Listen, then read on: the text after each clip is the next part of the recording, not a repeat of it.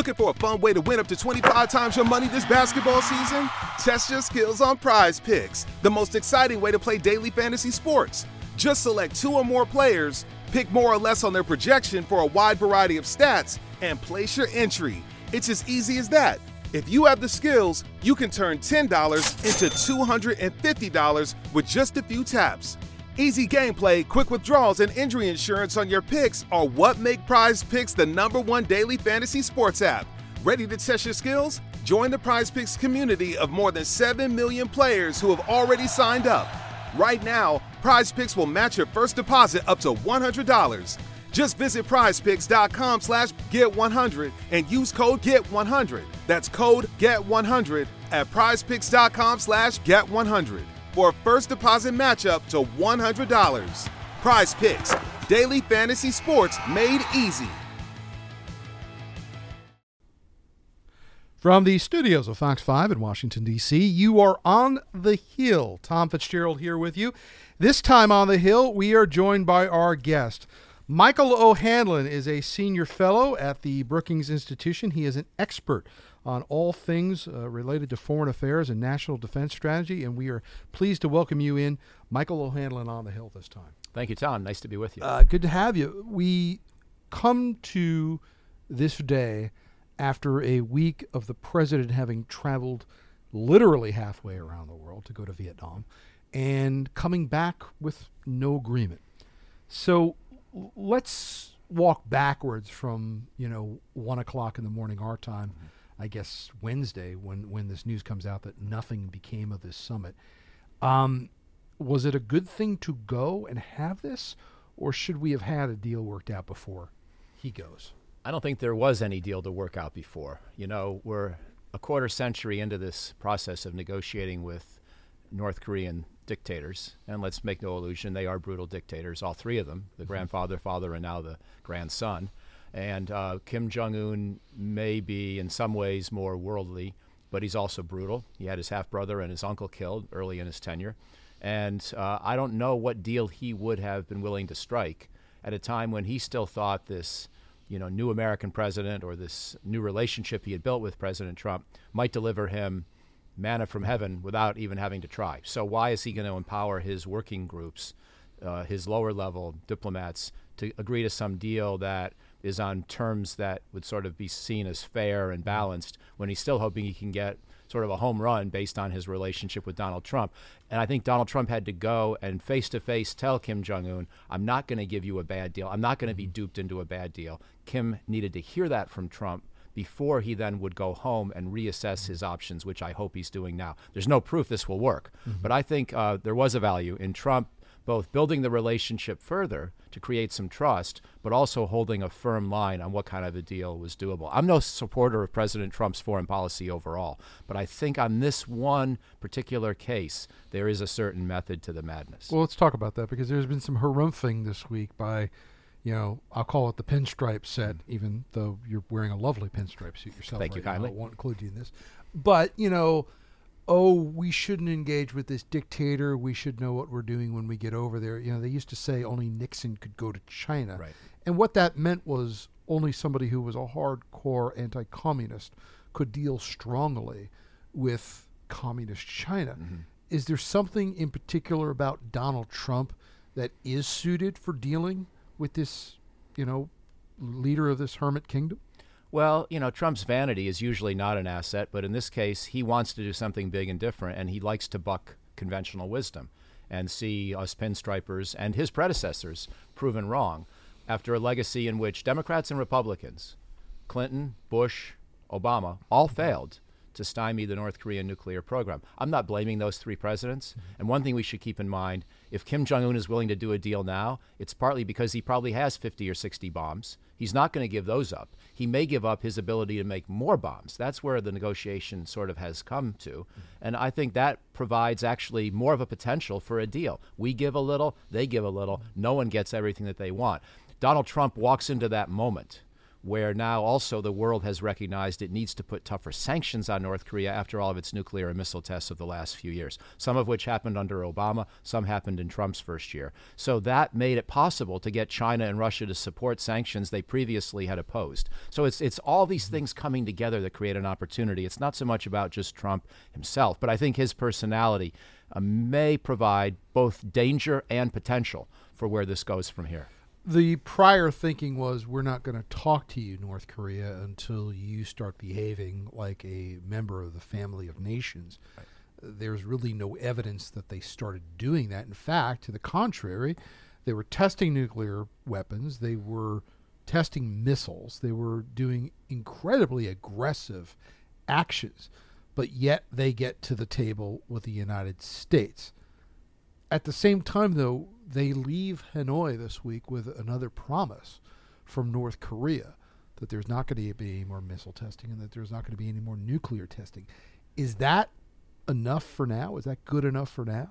It's not really good enough for now because they're still making six or eight bombs a year based on the best intelligence we have. So they don't have to test. They don't. Well, they don't have to test to increase the size of their arsenal. If they want to threaten us, be able to put a warhead on a long range ICBM, they probably do need to test. I don't actually think the North Koreans have any reason to be confident they could threaten North America right now. Now, we can't be 100% sure of our safety, but we're in this gray zone where they've done a, uh, a few tests with ICBMs, long range missiles. They've done six tests with nuclear weapons. We don't really know if they've built a weapon that's small enough and sort of robust enough to go through the incredible, uh, you know, rigor of, mm-hmm. of launch and then especially atmospheric reentry, which we know is a very, very you know tumultuous and dangerous process, be it for astronauts trying to come home, be it for a warhead trying to come back from space. I don't think the North Koreans have confidence they can make that kind of threat against us. So there is a value in the moratorium, but it's not a acceptable steady state. I would be okay with a complete freeze on their arsenal and living in that world for a while, but they're still increasing the size. And I think we've got to get after that issue, which is why I am glad President Trump's mm. sort of forcing the pace of this. And by the way, mm. don't forget the sanctions are still in place, and the sanctions bite tougher than most pinstripers like me are remembering to underscore. We think that North Korean trade went down by half or more in 2018, and that it mm. continues to be at that lower level today. The North Korean economy is struggling along and doing sort of okay because they've allowed some limited privatization, but it's not getting the kind of foreign resources, investment, uh, flows of mm-hmm. currency that they really need to go to the next level. And if Kim Jong un wants to be the leader of that country for half a century as a 35 year old dictator, that's probably what he aspires to. Uh, he presumably wants to do better than they're doing now. So I think he has a strong incentive to find some compromise that allows some of those sanctions to be lifted, which is why I have not yet given up on this process. So this thing breaks up, but what was surprising to many was it didn't seem to break up, even though a lunch was canceled and it kind of came to an abrupt end. It didn't seem like it came to a nasty end in that respect, that we are suddenly on the brink of war with the North. In fact, just the opposite. It seems to kind of be where we were when this process began. Is that a hopeful sign for possibly a third summit down the line where actually something could get done? Yeah, there is a possibility for a third summit, but I'm still glad. I agree with you. I'm glad that the nastiness did not resume the way it had in 2017 when Kim and Trump were insulting each other and seemed Rocket to come Man up to and Goddard. Right. Yeah. My, and my nuclear button is bigger yeah. than yours. I mean, there was some real worry that a crisis could deteriorate into a conflict. And so I'm glad to see President Trump, ironically, treat Kim Jong un better than he treats most of the Democrats in the United States, most of our allies abroad.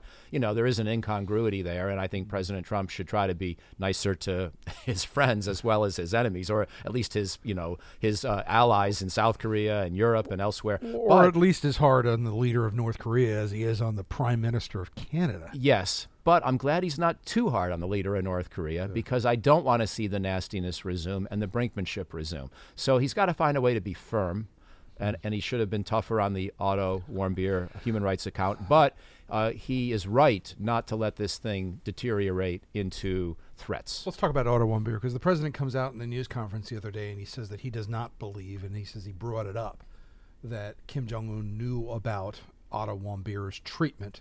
Um, you know, and as we should you know repeat, he was returned to the United States in terrible conditions. He was in a coma died soon afterwards. president stated several times that he loved Otto Warmbier and said they had a very good relationship with his parents. The parents this week came out with a very stringent uh, statement this week refuting the president's claim that North Korea leader knew nothing about this. But it's not only a water beer. People have brought up Jamal Khashoggi and how willing the president seemed to be able to accept the word of uh, the leader, uh, the crown prince of Saudi Arabia, that they knew nothing about the murder of Jamal Khashoggi, about how he was very willing to believe Vladimir Putin when it came to the hacking of the United States election and whether or not they were poisoning uh, people in, in, in, in England. Is there a pattern here? Let me put it this way How does the effect of the things the president says about these individuals he meets reverberate around the world as far as how seriously people take the United States when it comes to human rights? I think President Trump is seen as an American president who does not prioritize human rights. Mm-hmm. But in fairness to Trump, this is always a struggle. And sometimes we feel we're paying lip service to human rights, but then otherwise interfering with other issues in our diplomacy or our strategic requirements. Mm-hmm. And so it's been a struggle going back to the Cold War, going back to how do you handle a Mobutu Sese Seko in, in Zaire or a Marcos in the Philippines or many other strongman leaders that were at least anti communist in those days. So we've been wrestling with this problem for a long, long time. I think, however, the way I make peace of it, with it and and sense of it is to say you've always got to stay true to your principles. You don't need to necessarily get in somebody else's face each and every negotiation over each and every specific case.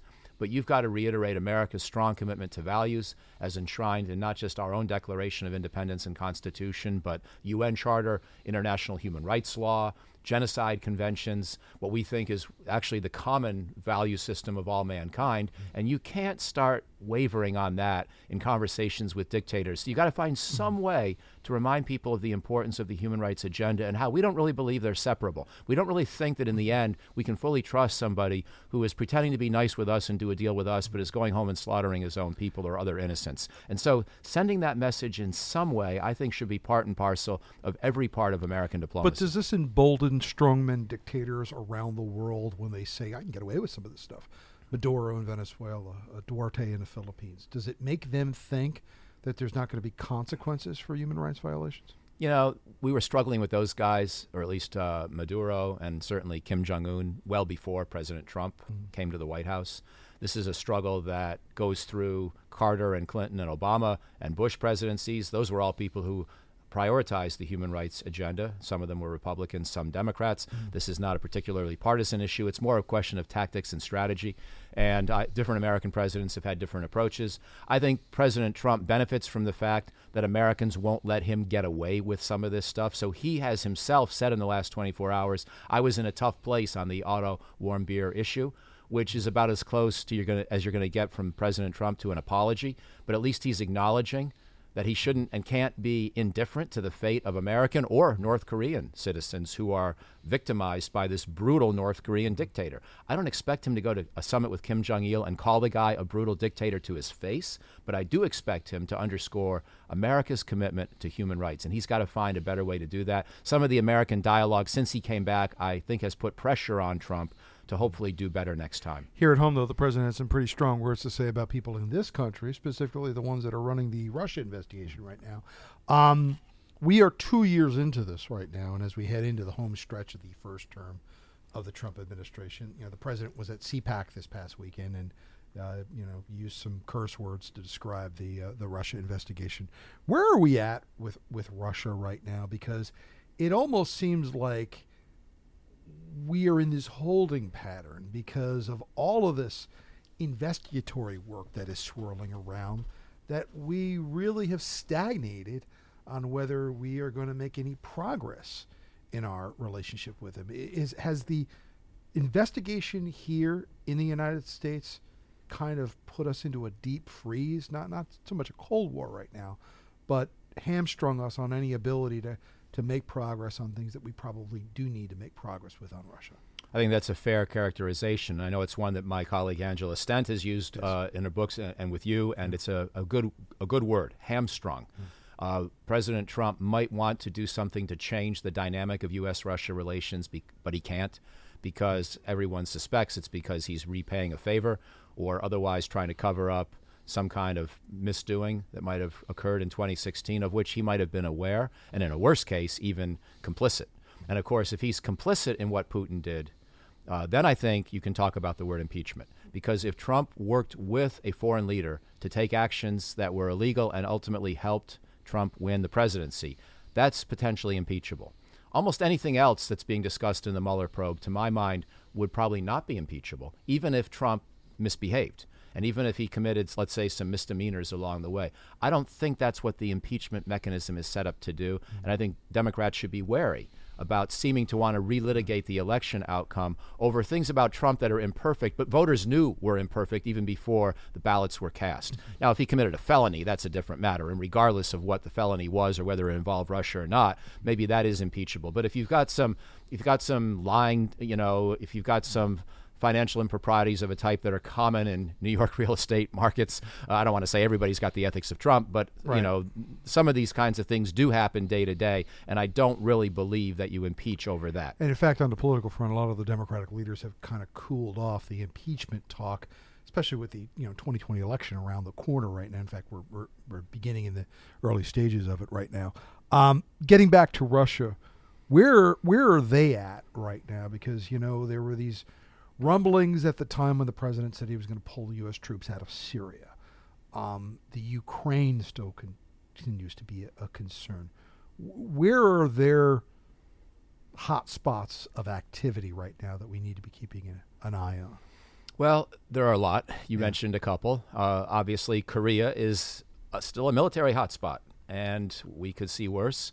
Afghanistan is a place where we're hoping peace talks deliver. I don't think they will anytime soon. So it's going to be an ongoing conflict. Luckily, the U.S. role is much smaller. In most of these places, the U.S. military role, we've, we, have we have struggled over 20 years to find a way to make it more or less sustainable. And in, in terms of financial cost, in terms of military deployments, there are still some casualties, and they're always tragic and always very sad, but they're small in number for our side. So whether it's Syria, Iraq, Afghanistan, the broader Middle East. Most of what we're doing, I think, has gotten to a place in the forever wars mm-hmm. that remains disappointing, frustrating, at times tragic, but frankly, perhaps preferable to the mm-hmm. alternatives and probably sustainable. So there are a lot of hot spots, but I think in most of them, especially in the broader Middle East, we've found ways to make these operations, however unpleasant, sort of sustainable, keep our homeland safe, uh, not put our troops at excessive risk most of the time, and mostly work through partner nations that are doing most of the hard fighting. I want to end on a, on a high note because I thought one of the remarkable things about this week was watching Hanoi. Um, this is a country where we fought a hot war with for the you know going on about over a decade. Uh, you know, my father, when he was in Vietnam during the war, described a country that was ravaged, that was bombed out, and that was broken. And what we saw this week was an economic powerhouse in Southeast Asia right now. Is that a model for how possibly the United States at some point could move forward with the North, North Korea? Absolutely. North North Vietnam and then all of Vietnam together uh, from the late 1980s on, reforming, opening up, uh, trying to get their exchange rates, you know, in, in par with the black market, trying to get away from consumer subsidies, trying to go towards export driven growth, as my colleague David Dollar has written very mm-hmm. eloquently mm-hmm. because he studied Vietnam and went, did a lot of World Bank work in that period of time. That was all very impressive. It's gotten Vietnam to a much better place on its economy, and North Korea can follow at least some aspects of that. It's, a, it's an interesting economic system, too, because it's not quite pure communism, but clearly it's not capitalism either. It's this hybrid that they've created. It's a hybrid, just like in China. Yeah. But a lot of what happens is private. A lot of the driving elements of the economy are indeed due to foreign firms coming in, being allowed to come in, do mm-hmm. joint ventures, do export led growth strategies, build factories, et cetera. So it's this, you know, some of the big industries stay in state hands, some of the big parts of the economy stay in state hands, but there's privatization as well. And that's largely what's been driving the success. And somebody mentioned this week, you know, you look at a lot of products these days in the United States, they will say made in Vietnam. You don't see that as much as made in Japan. Right. And they really have become a force to be reckoned with economically. Yeah, and also Japan, which continues to struggle in its post World War II relations with Korea and China, does okay in places like Vietnam, where it also had an imperial legacy, but where it has now moved past that. And so it's really branched out, and a lot of its industries have relocated to those lower labor cost economies. So a lot's going on in Asia, and it's not all just about China. Michael O'Hanlon is a senior fellow at the Brookings Institution here in Washington, and he's been kind enough to join us on the Hill this week. Michael, we thank you. Thank you, Tom. All right, we thank you as well too from the Fox Five Studios in Washington D.C. This has been the On the Hill podcast. I'm Tom Fitzgerald. We will see you next time. Discover, this is Daniela. Hi, it's Jennifer Coolidge. I just want to thank you for making me feel so special. I earned cash back on debit for my dinner party groceries. That's great, but with Discover Cashback Debit, we give everyone cash back on everyday purchases. Anything else I can help you with? Do you like asparagus and mushroom sorbet? I've got leftovers. Introducing Discover Cashback Debit, a checking account with cash back. It pays to Discover. Eligibility and terms at discover.com slash cashback debit. Discover Bank member FDIC.